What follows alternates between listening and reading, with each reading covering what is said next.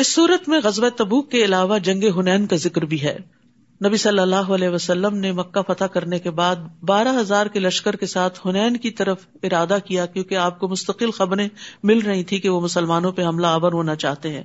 لیکن اہل ہنین جو تھے، حوازن اور ثقیف کے قبائل، وہ بہت ماہر تیر انداز تھے اور انہوں نے پہلے سے اپنی جگہ متعین کر رکھی تھی اور پوری طرح تیار تھے۔ مسلمانوں کے پاس اس وقت اتنی فوج تھی جو آج سے پہلے کبھی نہیں ہوئی تھی۔ تو انہیں اللہ کی مدد سے زیادہ اپنی کثرت پر فخر آ گیا۔ یعنی اپنی کثرت پر انہیں تعجب ہوا، خوش ہو گئے۔ آج ہمیں کوئی نہیں ہرا سکتا کیونکہ ہم تعداد میں زیادہ ہیں۔ تو اللہ سبحان تعالیٰ نے معاملہ برعکس کر دیا۔ اللہ اس سے پہلے بہت سے موقعوں پر تمہاری مدد کر چکا ہے۔ اور ہنین کے دن بھی اسی نے تمہاری مدد کی تھی۔ جبکہ تمہیں اپنی کثرت پہ ناز تھا۔ مگر وہ کثرت تمہارے کسی کام نہ آئی۔ وسائل اسباب ضروری ہوتے ہیں، لیکن ان پہ بھروسہ نہیں کیا جاتا۔ بھروسہ اللہ کی ذات پر ہوتا ہے۔ اور زمین اپنی فراخی کے باوجود تم پر تنگ ہو گئی اور تم پیٹ دکھا کر بھاگ کھڑے ہوئے۔ یعنی حوازن اور ثقیف قبائل کے تیر اندازوں نے مسلمانوں پہ وہ تیر برسائے کہ مسلمان پلٹ گئے۔ ثم انزل اللہ سکینت رسول ہی و المؤمنین۔ پھر اللہ نے اپنے رسول اور مومنوں پر تسکین نازل کی، سکینت اتاری۔ اور ایسے لشکر اتارے جو تمہیں نظر نہیں آتے تھے یعنی فرشتوں سے مدد کی اور کافروں کو سزا دی، اور کافروں کا یہی بدلا ہے۔ یہاں بھی مسلمانوں کو کثیر تعداد میں جنگی قیدی اور مال غنیمت حاصل ہوا تھا، اور یہ سب اللہ کی مدد سے ہوا۔ پھر اس کے بعد اللہ جسے چاہتا ہے توبہ کی توفیق دے دیتا ہے اور وہ درگزر کرنے والا اور رحم کرنے والا ہے۔ یونین والے طائف کے علاقے کے لوگ تھے۔ آپ کو معلوم ہے طائف والوں نے نبی صلی اللہ علیہ وسلم سے کیا معاملہ کیا تھا۔ لیکن جب نبی صلی اللہ علیہ وسلم نے ان کے قیدی واپس کر دیے تو وہ کثرت سے مسلمان ہو گئے۔ یہ وہی لوگ جو کل تک آپ کے دشمن تھے اور آپ کو کہا بھی گیا کہ آپ بدلا لے سکتے ہیں ان سے۔ آپ نے فرمایا شاید ان کی نسلوں میں سے کوئی مسلمان ہو جائے۔ تو آج یہ لوگ مسلمان ہو گئے۔ اور پھر انہیں کی نسلوں میں سے محمد بن قاسم اور بہت سے لوگ نکلے جو مسلمانوں کے لیے کامیابیوں کا ذریعہ بنے۔ اے ایمان والو مشرق ناپاک لوگ ہیں، لہٰذا اس سال کے بعد وہ مسجد حرام کے قریب بھی نہ پھٹکنے پائے اب داخلہ بند کر دیا گیا۔ یہ ساری پرولیجز یہ ساری پروویژ کیوں لی جا رہی ہیں واپس تاکہ انہیں احساس ہو کہ وہ غلط کر رہے ہیں اور وہ ہدایت کی طرف پلٹ آئے اور اگر تمہیں مفلسی کا ڈر ہو کہ یہ نہیں آئیں گے تو بزنس کم ہو جائے گا۔ تو اللہ اگر چاہے تو جلد ہی تمہیں اپنی مہربانی سے غنی کر دے گا۔ یہ نہیں ہوں گے تو اور لوگ مسلمان ہو کر حج اور عمرے کے لیے آئیں گے اور تمہارا بزنس بڑھ جائے گا۔ اور اللہ سب کچھ جاننے والا اور حکمت والا ہے۔ کبھی ایسا بھی ہوتا ہے کہ اللہ سبحان تعالیٰ کے راستے میں انسان کو دنیاوی مفاد سے پیچھے ہٹنا پڑتا ہے۔ پھر اللہ سبحان تعالیٰ جو قسمت میں لکھا ہوتا ہے وہ دے دیتا ہے، کسی اور رستے سے دے دیتا ہے۔ جو ملنا ہے وہ تو مل کے رہنا ہے۔ اسے نافرمانی سے حاصل نہ کرے۔ اسے اللہ کی اطاعت سے حاصل کریں۔ تو رسک کی تقسیم مخلوق کے ہاتھ میں نہیں ہے۔ فخر سے مت ڈرو۔ مشرقین مکہ جو تھے وہ مکہ میں غلہ لاتے تھے۔ تو اب ان کو وہاں آنے سے روک دیا گیا تو مسلمانوں کو ڈر ہوا کہ اب غذائی قلت ہو جائے گی۔ تو کہا گیا، نہیں، اللہ اپنے فضل سے غنی کرے گا۔ اور پھر وہی ہوا، سارا عرب مسلمان ہو گیا اور مکہ کی طرف ہر طرف سے غلہ آنا شروع ہو گیا۔ دولت کی ریل پیل ہو گئی۔ اور اہل کتاب میں سے ان لوگوں کے ساتھ جنگ کرو، جو نہ اللہ پر ایمان لاتے ہیں، نہ آخرت کے دن پر، نہ ان چیزوں کو حرام سمجھتے ہیں جو اللہ اور اس کے رسول نے ان پہ حرام کی ہیں، اور نہ ہی دین حق کو اپنا دین بناتے ہیں۔ یہاں تک کہ وہ اپنے ہاتھ سے جزیا ادا کرے اور چھوٹے بن کر رہنا گوارا کر لے۔ یعنی مشکین مکہ کے بعد اہل کتاب سے نمٹنے کی تلقین کی جا رہی کیونکہ نبی صلی اللہ علیہ وسلم کو جزیرت العرب میں سب کو مسلمان کرنا تھا۔ یہودی کہتے ہیں ازیر اللہ کا بیٹا اور عیسائی کہتے ہیں مسیح اللہ کا بیٹا ہے۔ یہ تو ان کے منہ کی باتیں ہیں۔ وہ ان کافروں کے کال کی ریس کر رہے ہیں جو ان سے پہلے تھے، کیونکہ مشرقین فرشتوں کو اللہ کی بیٹیاں قرار دیتے تھے۔ تو ان کے دیکھا دیکھی انہوں نے بھی کچھ ہستیوں کو اللہ کی اولاد قرار دے دیا۔ اللہ انہیں غارت کرے۔ یہ کہاں سے بہکائے جا رہے ہیں؟ انہوں نے اپنے علماء اور درویشوں کو اللہ کے سوا اپنا رب بنا لیا ہے، اور مسیح ابن مریم کو بھی۔ ادی بن حاتم جو عیسائی تھے، مسلمان ہوئے، جب انہوں نے یہ آیت سنی تو انہوں نے کہا کہ ہم تو اپنے علماء کو رب نہیں بناتے۔ تو آپ نے فرمایا کہ کیا تم ان کے حلال کو حلال اور حرام کو حرام نہیں سمجھتے؟ تو رب وہ ہوتا ہے جو قوانین بھی دیتا ہے۔ حالانکہ انہیں یہ حکم دیا گیا تھا کہ ایک اللہ کے سوا کسی کی عبادت نہ کریں، جس کے سوا کوئی الہ نہیں۔ اللہ تعالیٰ ان چیزوں سے پاک ہے جو وہ شریک ٹھہراتے ہیں۔ وہ یہ چاہتے ہیں کہ اللہ کے نور کو اپنی پھونکوں سے بجھا دیں۔ یعنی اپنے غلط پروپیگنڈے سے اسلام کے خلاف ایسی باتیں کرے کہ لوگ اسلام سے متنفر ہو جائیں۔ اگر اس پروپیگنڈے سے ہی اسلام کو ختم ہونا ہوتا تو اب تک ہو چکا ہوتا۔ کیونکہ ہر دور میں یہ کوششیں جاری رہی کہ ایسی ایسی تنقید کرو، ایسی ایسی غلط باتیں اسلام سے منسوب کرو کہ لوگ مسلمان نہ ہو اور جو ہیں وہ بھی اس سے پھر جائیں۔ لیکن اللہ کو یہ بات منظور نہیں۔ وہ اس پروپیگنڈے کو کامیاب نہیں ہونے دے گا۔ وہ اپنے نور کو پورا کر کے رہے گا۔ خواہ یہ بات کافروں کو کتنی ہی بری لگے۔ وہی تو ہے جس نے اپنے رسول کو ہدایت اور سچے دین کے ساتھ بھیجا، تاکہ اس دین کو سب ادیان پر غالب کر دے۔ خواہ یہ بات مشرقوں کو کتنی ہی ناگوار گزرے۔ دین کو غالب کرنے کا مطلب کیا ہے؟ کہ کثرت سے لوگ مسلمان ہو جائیں۔ پھر فرمایا الذین آمنو اے لوگوں جو ایمان لائے ہو اہل کتاب کے اکثر عالم اور درویش لوگوں کے مال ناجائز طریقوں سے کھاتے ہیں یعنی رشوت لے کر ان کی پسند کے فتوے وغیرہ دیتے ہیں اور اللہ کے راستے سے روکتے ہیں۔ جو لوگ سونا اور چاندی جمع کر کے رکھتے ہیں اور اسے اللہ کی راہ میں خرچ نہیں کرتے، آپ انہیں دردناک عذاب کی خوشخبری دے دیجیے اگرچہ آیت ایک خاص کانٹیکس میں ہے، لیکن یہ پھر سب کے لیے عام ہے۔ تو کنز وہ مال ہوتا ہے جس کی زکات ادا نہ کی جائے۔ تو یہاں ایسے سب لوگوں کو وارن کیا جا رہا ہے کہ اگر وہ مال جمع رکھتے ہیں اور اس میں سے اللہ کا حق نہیں دیتے، غریبوں کا حق نہیں دیتے، تو پھر وہ مال قیامت کے دن ان کے لیے مصیبت بن جائے گا۔ جس دن اس سونے اور چاندی کو جہنم کی آگ میں تپایا جائے گا۔ پھر اس سے ان کی پیشانیوں، پہلوؤں اور پشتوں کو داغا جائے گا۔ یہ زکات نہ دینے والے کا انجام بتایا جا رہا ہے۔ حشر کے میدان میں یہ حشر ہوگا اس کا۔ اور کہا جائے گا، یہ ہے وہ خزانہ جو تم نے اپنے لیے جمع کر رکھا تھا۔ یعنی دنیا میں اس کی زکات نہیں نکالی، لہذا اب اپنی جمع شدہ دولت کا مزہ چکھو۔ کیا فائدہ اس مال کا جو انسان کے لیے مصیبت کا باعث بنے؟ اور اگر انسان اس مال کو خرچ کرتا ہے تو اللہ تعالیٰ اس کے بدلے میں اور لے آتا ہے۔ اس میں برکت پیدا کرتا ہے۔ زکوٰۃ کا لفظی معنی میں نشو نما بھی ہے، نمو بھی ہے۔ یعنی زکات دینے سے مال کم نہیں ہوتا بلکہ پاک ہوتا ہے اور بڑھتا ہے۔ جیسے پودوں میں آپ نے دیکھا ہوگا کہ اچھے خاصے مفید پودے کے ساتھ جب بیٹ زگ آتی ہیں تو آپ ان کو نکال دیتے ہیں تو کیا ہوتا ہے؟ جو اصل پودا ہوتا ہے، اصل زر ہوتا ہے، وہ خوب مضبوط ہو جاتا ہے اور خوب پھل لاتا ہے۔ تو جس مال میں برکت ہوتی ہے، اس کی خیر بہت زیادہ ہوتی ہے۔ اور جو لوگوں سے روک کر رکھا جائے، وہ انسان کے لیے وہ بالے جان بن جاتا ہے۔ تو اس لیے بہت ضروری ہے کہ انسان اپنے مال کی زکات باقاعدہ نکالتا رہے، ورنہ دوسروں کے لیے چھوڑ گئے تو اپنے بھی کام نہ آیا اور قیامت کے دن وبال بھی بنے گا۔ اتنی سخت سزا کیوں دی گئی ہے؟ اصل میں انسان سب سے زیادہ مال سے محبت کرتا ہے۔ تو اللہ کا قاعدہ یہ ہے کہ وہ انسان کو اس کی محبوب ترین چیز سے ہی توڑتا ہے۔ آپ تجربہ کر کے دیکھ لیں۔ جس انسان سے، جس چیز سے آپ جتنی زیادہ محبت کریں گے، وہ آپ کے لیے اتنا بڑا فتنا بنے گا۔ وہ آپ کا دل توڑنے والا بنے گا۔ مال سے زیادہ محبت کریں گے تو وہ مال آپ کے لیے مصیبت کا باعث بنے گا۔ تو محبوب چیز کے ذریعے ہی عذاب دیا جائے گا، کیونکہ ایک آگے وہ سونا اور چاندی گرم کر کے لگایا جائے گا۔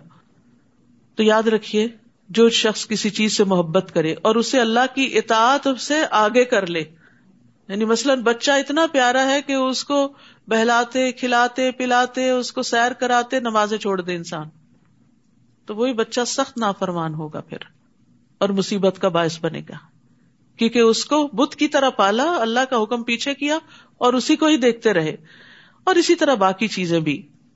ان عدت شہور اند اللہ اتنا اشر شہرن فی کتاب اللہ جس طرح اللہ نے آسمانوں اور زمین کو پیدا کیا، اس دن سے اللہ کے نوشتے کے مطابق اللہ کے ہاں مہینوں کی تعداد بارہ ہے۔ یہ جو سال کے بارہ مہینے ہیں، یہ کسی انسان نے ڈیوائس نہیں کیا، بلکہ ڈے ون سے ہی بارہ ہیں، جب سے یہ رواج چلی آ رہی ہے۔ جن میں چار مہینے حرمت والے ہیں، یہی مستقل ضابطہ ہے۔ لہٰذا ان مہینوں میں قتال ناحک سے اپنے اوپر ظلم نہ کرو۔ اور مشرقوں سے سب مل کر لڑو جیسے وہ تم سے مل کر لڑتے ہیں اور جان لو کہ اللہ متقین کے ساتھ ہے۔ مہینوں کو پیچھے ہٹا دینا ایک مزید کافرانہ حرکت ہے۔ اہل عرب کیا کرتے تھے؟ لڑائی کے بڑے دل دادا تھے۔ حرام مہینوں میں جنگ کرنا منع تھا اور جب وہ حرام مہینوں میں لڑنا چاہتے تو حرام کو حلال کر لیتے اور حلال کو حرام کر لیتے۔ تو مہینوں کو آگے پیچھے کر دینا ایک مزید کافرانہ حرکت ہے جس سے کافر گمراہی میں پڑے رہتے ہیں۔ وہ ایک سال تو کسی مہینے کو حلال کر لیتے ہیں اور دوسرے سال اسی مہینے کو حرام کر دیتے ہیں۔ تاکہ اللہ کے حرام کردہ مہینوں کی گنتی پوری کر لیں۔ یعنی چار مہینے جو مقرر شدہ ہے ان کی بجائے سال کے کوئی بھی چار مہینے حرام بنا لیے اپنی مرضی سے۔ تو دین میں اس طرح کی تبدیلی کی اجازت نہیں ہوتی کہ انسان اس میں اپنی مرضی سے پسند اور خواہشات کو داخل کر کے اس کو دین کا نام دے دے۔ جیسے بنی اسرائیل نے ہفتے کے دن مچھلیاں پکڑ کر ہیلا سازی کی تھی، یہاں مشرقین عرب بھی یہی کر رہے تھے۔ اس طرح وہ اس مہینے کو حلال کر لیتے جسے اللہ نے حرام کیا تھا۔ ان کے لیے ان کے برے اعمال خوشنما بنا دیے گئے ہیں اور اللہ کافروں کو سیدھی راہ نہیں دکھاتا۔ یا الذین آمنو، اے ایمان والو، تمہیں کیا ہو گیا ہے؟ جب تمہیں کہا جائے کہ اللہ کی راہ میں جہاد کے لیے نکلو، تو تم زمین کی طرف بچ جاتے ہو۔ اب غزب تبوک کی طرف اشارہ ہے۔ چھ سو میل دور اور پھر سخت گرمی کا موسم، کھجوروں کے باغ پکے ہوئے اور سب کو نکلنے کی دعوت دی گئی۔ یعنی یہ فرض درجے میں حکم تھا یعنی فرض کفایا نہیں تھا، لازم فرض تھا۔ تو اب سب کے لیے نکلنے میں مشکل ہوئی۔ کیا تم نے آخرت کے مقابلے میں دنیا کی زندگی کو پسند کر لیا ہے؟ یعنی دنیا کی رونقیں اور دنیا کے مال اور اسباب اور گھر اور آرام اور ٹھنڈا سایہ اور پانی اور سکون، بس یہی تمہارا مقصد زندگی بن کے رہ گیا۔ اپنے آرام کو قربان نہیں کرو گے۔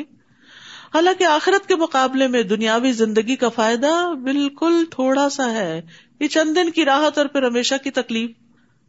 تو یہاں پر مسلمانوں کو دنیا کی راحت کو آخرت کی راحت پر مقدم کرنے کی وجہ سے ڈانٹ مل رہی ہے۔ کیونکہ آخرت کی راحت دنیا کی مشقت کے بغیر حاصل نہیں کی جا سکتی۔ یاد رکھیے، اور آئندہ آ رہے ہیں دن مشقت والے، دن بھی اور راتیں بھی۔ کھانا اور نیند اور آرام، سب کچھ قربان اللہ کی خاطر۔ کیا حاصل کرنے کے لیے، آخرت کی جنت پانے کے لیے۔ نبی صلی اللہ علیہ وسلم نے فرمایا، جس نے دنیا طلب کی، اس نے اپنی آخرت کو نقصان پہنچایا۔ دنیا سے مکمل طور پر تو کنارہ کش نہیں ہونا چاہیے، لیکن جہاں دین کا بڑا فائدہ ہو، وہاں سے پیچھے بھی نہیں رہنا چاہیے۔ یعنی بازوقت دونوں چیزیں ساتھ ساتھ چل رہی ہوتی۔ کبھی ایسا بھی ہوتا ہے کہ ایک کو کمپرومائز کرنا پڑتا ہے۔ دین کو پیچھے چھوڑ دیتے ہیں لوگ، دنیا آگے کر لیتے۔ نہیں، دین کو پیچھے نہیں چھوڑنا۔ جس نے دنیا طلب کی، اس نے اپنی آخرت کو نقصان پہنچایا۔ اور جس نے آخرت کا مطالبہ کیا، آخرت کی چاہت کی اس نے اپنی دنیا کو نقصان دیا، کہیں نہ کہیں اس کی دنیا کو نقصان ہوگا۔ بس تم باقی رہنے والی آخرت کی خاطر فنا ہونے والی دنیا کا نقصان ہونے دو، کوئی بات نہیں۔ اگر ہو بھی گیا تو آخرت میں ایک ایک چیز کا بدلہ مل جائے گا۔ اگر تم نہ نکلو گے تو اللہ تمہیں دردناک سزا دے گا۔ اور تمہارے علاوہ دوسرے لوگ لے آئے گا۔ اور تم ان کا کچھ بگاڑ نہ سکو گے۔ اور اللہ ہر چیز پر قادر رہے نہیں یعنی اگر تم دین کی خدمت نہیں کرو گے تو اللہ تعالیٰ یہ کام کسی اور سے لے لے گا۔ یہ چیز دل کو کتنی تکلیف دیتی ہے۔ نہیں، اللہ تعالیٰ ہمیں آپ کے لیے، اللہ تعالیٰ ہم سے کام لیں۔ ہماری جگہ کسی اور کو بدل کر نہ لائیں۔ اگر تم اس نبی کی مدد نہ کرو گے تو اس سے پہلے اللہ نے اس کی مدد کی۔ جب کافروں نے اسے مکہ سے نکال دیا تھا یعنی مدینہ میں اب مشکل ترین حالات تھے۔ جنگ تبوک جو تھی، بہت بڑا امتحان تھی۔ تو یہاں وارننگ دی جا رہی ہے۔ اگر تم اس جنگ میں نہیں نکلو گے، نبی کا ساتھ نہیں دو گے، رومیوں کے مقابلے میں نہیں جاؤ گے، تو اللہ نے تو اپنے نبی کی مدد اس وقت بھی کی تھی جب کفار نے اسے مکہ سے نکال دی۔ ہجرت کا موقع یاد کریں۔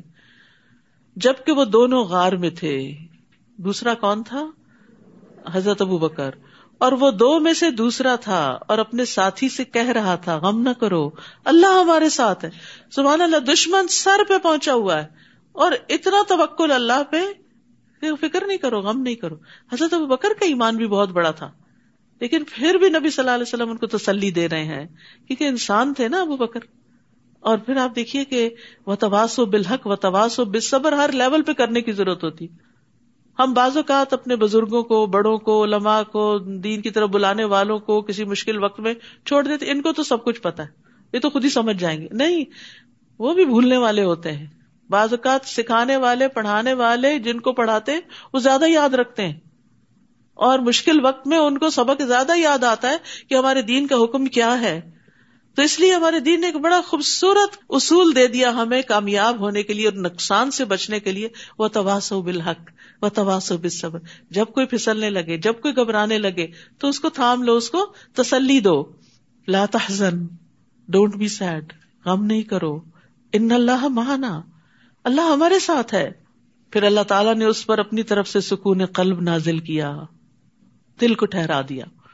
اور ایسے لشکروں سے اس کی مدد کی جو تمہیں نظر نہیں آتے تھے۔ دوسری بار یہ بات ہو رہی ہے۔ اللہ تعالیٰ کس طرح مدد کرتا ہے؟ اگر آپ اللہ کے لیے خالص ہو جائے تو اللہ تعالیٰ خود آپ کی حفاظت کرتا ہے۔ اور کافروں کے بول کو سر نگو کر دیا۔ وہ جو آپ کو پکڑنے پہ سارے ایکا کر چکے تھے اور مارنے پہ تلے ہوئے تھے، وہ سب ذلیل و خار ہوئے۔ اور بول تو اللہ ہی کا بالا ہے اور اللہ ہر چیز پر غالب اور حکمت والا ہے۔ تو اس آئے سے حضرت ابو بکر رضی اللہ عنہ کی فضیلت بھی ثابت ہوتی ہے۔ حضرت ابو بکر جو تھے، ان کے دین پر بڑے احسانات تھے۔ عبداللہ بن عباس کہتے ہیں کہ رسول اللہ صلی اللہ علیہ وسلم اپنے مرض وفات میں باہر تشریف لائے۔ سر پہ پٹی بندھی ہوئی تھی۔ آپ ممبر پہ بیٹھے۔ اللہ کی حمد و ثنا کی اور فرمایا، کوئی شخص بھی ایسا نہیں جس نے ابو بکر بن کوحافہ سے زیادہ مجھ پر اپنی جان و مال کے ذریعے احسان کیا ہو۔ اور اگر میں کسی کو لوگوں میں سے خلیل بناتا تو ابو بکر کو بناتا، لیکن اسلام کی دوستی سب سے افضل ہے۔ میری طرف سے ابو بکر کی کھڑکی چھوڑ کر اس مسجد کی تمام کھڑکیاں بند کر دی جائیں۔ اور یہ ان کے احسان کی وجہ سے ان کو اعزاز دیا گیا تھا کہ ان کی کھڑکی کھلی رکھی گئی۔ وہ نبی صلی اللہ علیہ وسلم پر بہت خرچ کرنے والے تھے۔ رسول اللہ صلی اللہ علیہ وسلم نے فرمایا، ابو بکر کے مال نے مجھے جتنا نفع پہنچایا، اتنا کسی کے مال نے نفع نہیں پہنچایا۔ یہ سن کر ابو بکر رو پڑے اور ارض کیا، اللہ نے مجھے صرف آپ کے ذریعے فائدہ پہنچایا۔ اللہ نے مجھے صرف آپ کے ذریعے فائدہ پہنچایا۔ اللہ نے مجھے صرف آپ کے ذریعے فائدہ پہنچایا کہ آپ اسلام لے کر آئے، آپ دین لے کر آئے، ورنہ ہم جہالت میں ڈوبے ہوئے تھے۔ ابو بکر رضی اللہ عنہ رسول اللہ صلی اللہ علیہ وسلم کے ساتھ مکہ میں لازم ہو گئے تھے، ہر جگہ آپ کے ساتھ رہتے تھے۔ جب آپ تبلیغ کے لیے نکلتے، ساتھ جاتے۔ آپ کو لوگوں کے قبائل کے بارے میں بہت معلوم تھا، تو آپ کو گائیڈ کرتے کہ کس قبیلے سے کس طرح بات کی جائے۔ خار سور میں بھی آپ کے ساتھ ہی تھے، ہجرت میں بھی آپ کے ساتھ ہی تھے۔ ہجرت کا حکم آنے سے چار مہینے پہلے ہی اونٹنیاں پالنی شروع کر دی تھی۔ اس امید پہ کہ شاید مجھے بھی آپ کا ساتھ نصیب ہو جائے۔ پھر مدینہ میں بھی آپ کے ساتھ ہر جنگ میں حاضر رہے۔ بدر اوہد خندق، فتح مکہ ہنین تبوک، کہیں بھی آپ کا ساتھ نہیں چھوڑا۔ یہ آپ کے ساتھ وزیر کی طرح تھے۔ اور پھر مرنے کے بعد بھی اللہ نے ان کو آپ کا ساتھ دیا۔ آج ہم سب گواہ ہیں کہ حجرہ مبارک میں آپ کی قبر نبی صلی اللہ علیہ وسلم کے ساتھ ہے۔ اس سے بڑا کسی کا مقام کیا ہو سکتا ہے کہ اس کو مرنے کے بعد اتنی اچھی عاقبت نصیب ہو اور اتنا اچھا ساتھ نصیب ہو۔ کیونکہ دنیا میں انہوں نے سخت ترین حالات میں آپ کا ساتھ دیا تھا۔ تو جو شخص دنیا میں قربانی کرتا ہے، دین کا مددگار بنتا ہے، انصار اللہ بنتا ہے، تو اللہ تعالیٰ دنیا میں بھی اور آخرت میں بھی اس کی مدد کرتا ہے۔ اور پھر یہاں لا تحزن، غم نہ کرو۔ غم جو ہے، یہ انسان کی صلاحیتوں کو کھا جانے والا ہوتا ہے۔ اس لیے حت الوسا کوشش کرنی چاہیے کہ غم اور ڈپریشن سے انسان باہر نکلے۔ اس کے لیے دوا بھی کھائے، دعا بھی کرے، کوششیں بھی کرے، ہر طرح کی محنت کرے۔ اور دعاؤں میں خصوصی یہ دعا اللہ اعوذ بک من الحم والحزن والعجز والکسل والبخل والجبن ودلع الدین وغلبت الرجال۔ اتنی جامع دعا ہے یہ۔ اے اللہ، میں تیری پناہ مانگتا ہوں۔ دکھ سے، غم سے عجزی سے، سستی سے، بخل سے، بزدلی سے قرض داری کے بوجھ سے اور ظالم کے اپنے اوپر غلبے سے۔ اور غم کے وقت اللہ ہی کو پکارنا چاہیے۔ نبی صلی اللہ علیہ وسلم پر پریشانی آتی تو آپ لا الہ الا اللہ العظیم الحلیم، لا الہ الا اللہ رب العرش العظیم، لا الہ الا اللہ رب السماوات و رب الردی و رب العرش الکریم پڑھا کرتے تھے۔ یہ دعائیں یہاں یا کا نستعین کتاب جو ہے اس کے اندر موجود ہے اور الگ کارڈ کی شکل میں بھی موجود ہیں۔ ہر وقت انسان اپنے بیگ میں یہ کہیں رکھے۔ جب کبھی دل پہ بوجھ آنے لگے، پریشانی آنے لگے، فوراً اللہ کو پکارے۔ رسول اللہ صلی اللہ علیہ وسلم کے الفاظ میں ان فرو خفاف و فقالن و جاہدو ام والکم و فی سبیل اللہ ذالکم خیر الکم ان کن تم تالمون ہلکے بھی نکلو اور بوجھل بھی نکلو۔ آسانی یا مشکل ہے، نکلو۔ سفر دور کا تھا، لیکن مومنوں کو ابھارا گیا۔ اور اپنے اموال اور جانوں سے اللہ کی راہ میں جہاد کرو۔ یہی بات تمہارے حق میں بہتر ہے، اگر تم جانتے ہو۔ تو اس آیت سے پتہ چلتا ہے کہ مال کے ساتھ جہاد کرنا، نفس کے ساتھ جہاد کرنے سے زیادہ مقدم۔ یعنی دین کی سپورٹ میں اپنا مال نکالتے رہنا۔ یہ نہیں کہ کسی ایک دن نکال دیا کا کافی ہو گیا۔ ہر روز کچھ نہ کچھ نکالا کریں۔ جب جب موقع ہو نکالتے چلے جایا کریں تاکہ اللہ کے دین کو قوت حاصل ہو۔ تو یہاں اللہ سبحان تعالیٰ نے دونوں کا ذکر کر دیا۔ بعض اوقات ہم صرف مال دے کے خود پیچھے ہٹ جاتے ہیں کہ ہم نے سپورٹ کر دیا نا کسی بھی کاز کو، کسی بھی مشن کو۔ اور ہمارے پاس ٹائم نہیں۔ ہم دنیا کمانے میں لگے ہوئے ہمارا مال لو، تم لوگ وقت لگاؤ۔ اور وہ صرف چند لوگ گنتی کے رہ جاتے ہیں، پھر وہی ہر کام میں حاضر ہوتے ہیں جن سے سب کچھ کرنا بھی مشکل ہوتا ہے۔ جتنے زیادہ ہاتھ ہوں گے اتنا ہی کام جلدی نپٹے گا نا، اتنا ہی پھیلے گا، اتنا ہی بڑھے گا۔ تو صرف اپنا مال والنٹیئر نہیں کیا کرے اپنا وقت بھی کیا کرے کچھ نہ کچھ وقت خیر کے کسی کام میں ضرور لگایا کرے اس سے آپ کے دل کی پریشانیاں ختم ہوگی اور فی سبیل اللہ لگایا کریں۔ کیونکہ ہم بازو کا دین کے معاملے میں بھی کیا چاہتے ہیں، کچھ دنیا ملے گی تو ہم دین کے رستے میں آئیں گے۔ ٹھیک ہے، اگر آپ سارا کچھ چھوڑ کر صرف یہی کر رہے ہیں، تو آپ کو کچھ حق بنتا ہے۔ مسلمانوں کو بھی غنیمت میں سے ملتا تھا۔ لیکن اگر اللہ نے آپ کو دوسرے وسائل سے بہت کچھ دیا ہوا ہو، تو مال اور جان دونوں اس رستے میں لگائے اونچے درجے پانے کے لیے۔ لوکان اردن قریبن و سفر قاصدن اگر دنیاوی فائدہ قریب نظر آتا اور سفر بھی واجبی سا ہوتا یعنی چھ سو سات سو میل دور نہ جانا ہوتا، تو یہ منافق آپ کے ساتھ ہو لیتے۔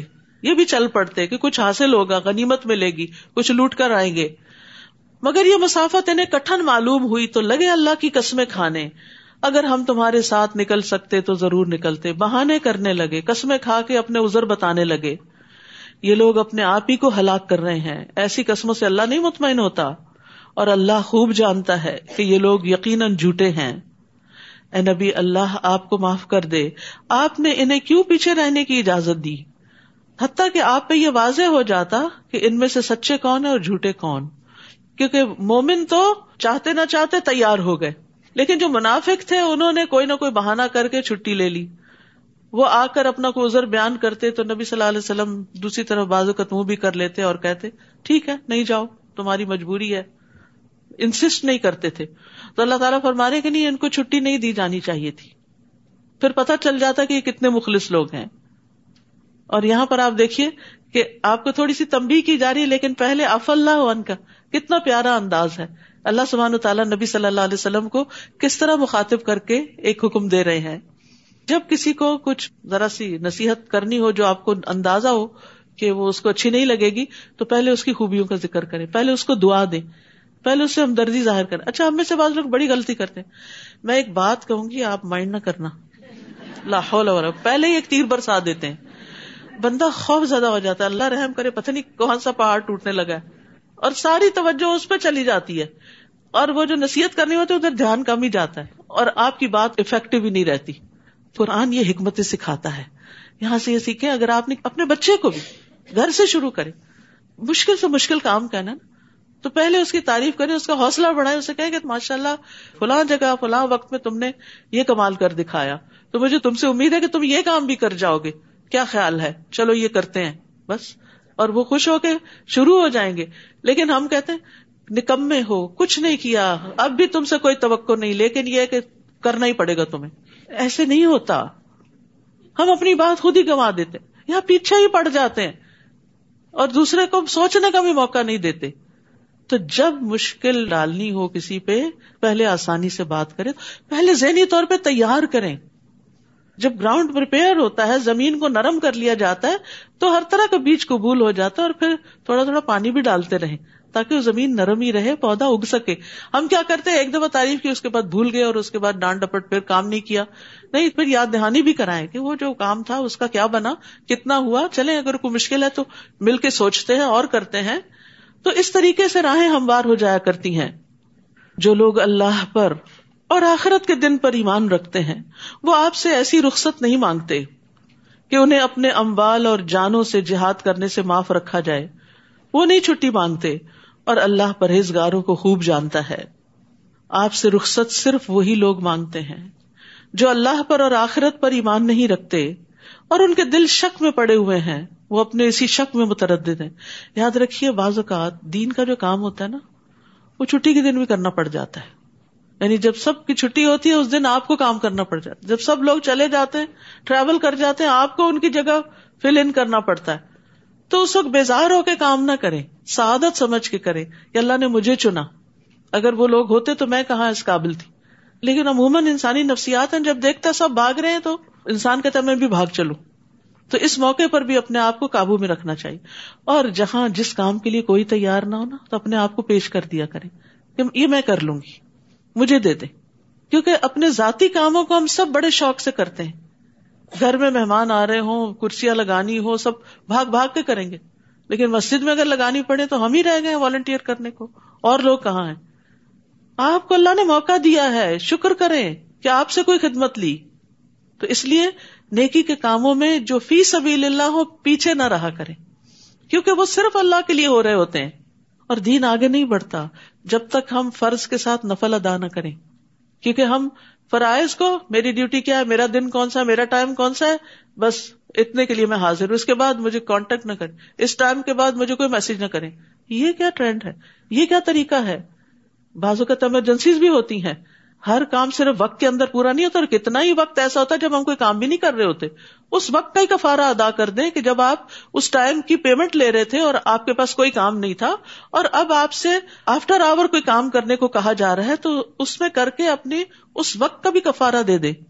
تو دین کے کام میں چاہے وہ کہیں ہو کیلی ٹھوکنا کیوں نہ ہو، سعادت کا باعث سمجھے۔ جب تک ٹھکا رہے گا، آپ کا اجر لکھا جائے گا۔ کہیں پینٹ ہی کیوں نہ کرنا، جب تک وہ برش پھرا رہے گا، تلاوت سنتا رہے گا مسجد میں، اجر آپ کو ملتا رہے گا۔ فسط الخیرات، نیکیوں میں آگے بڑھیں۔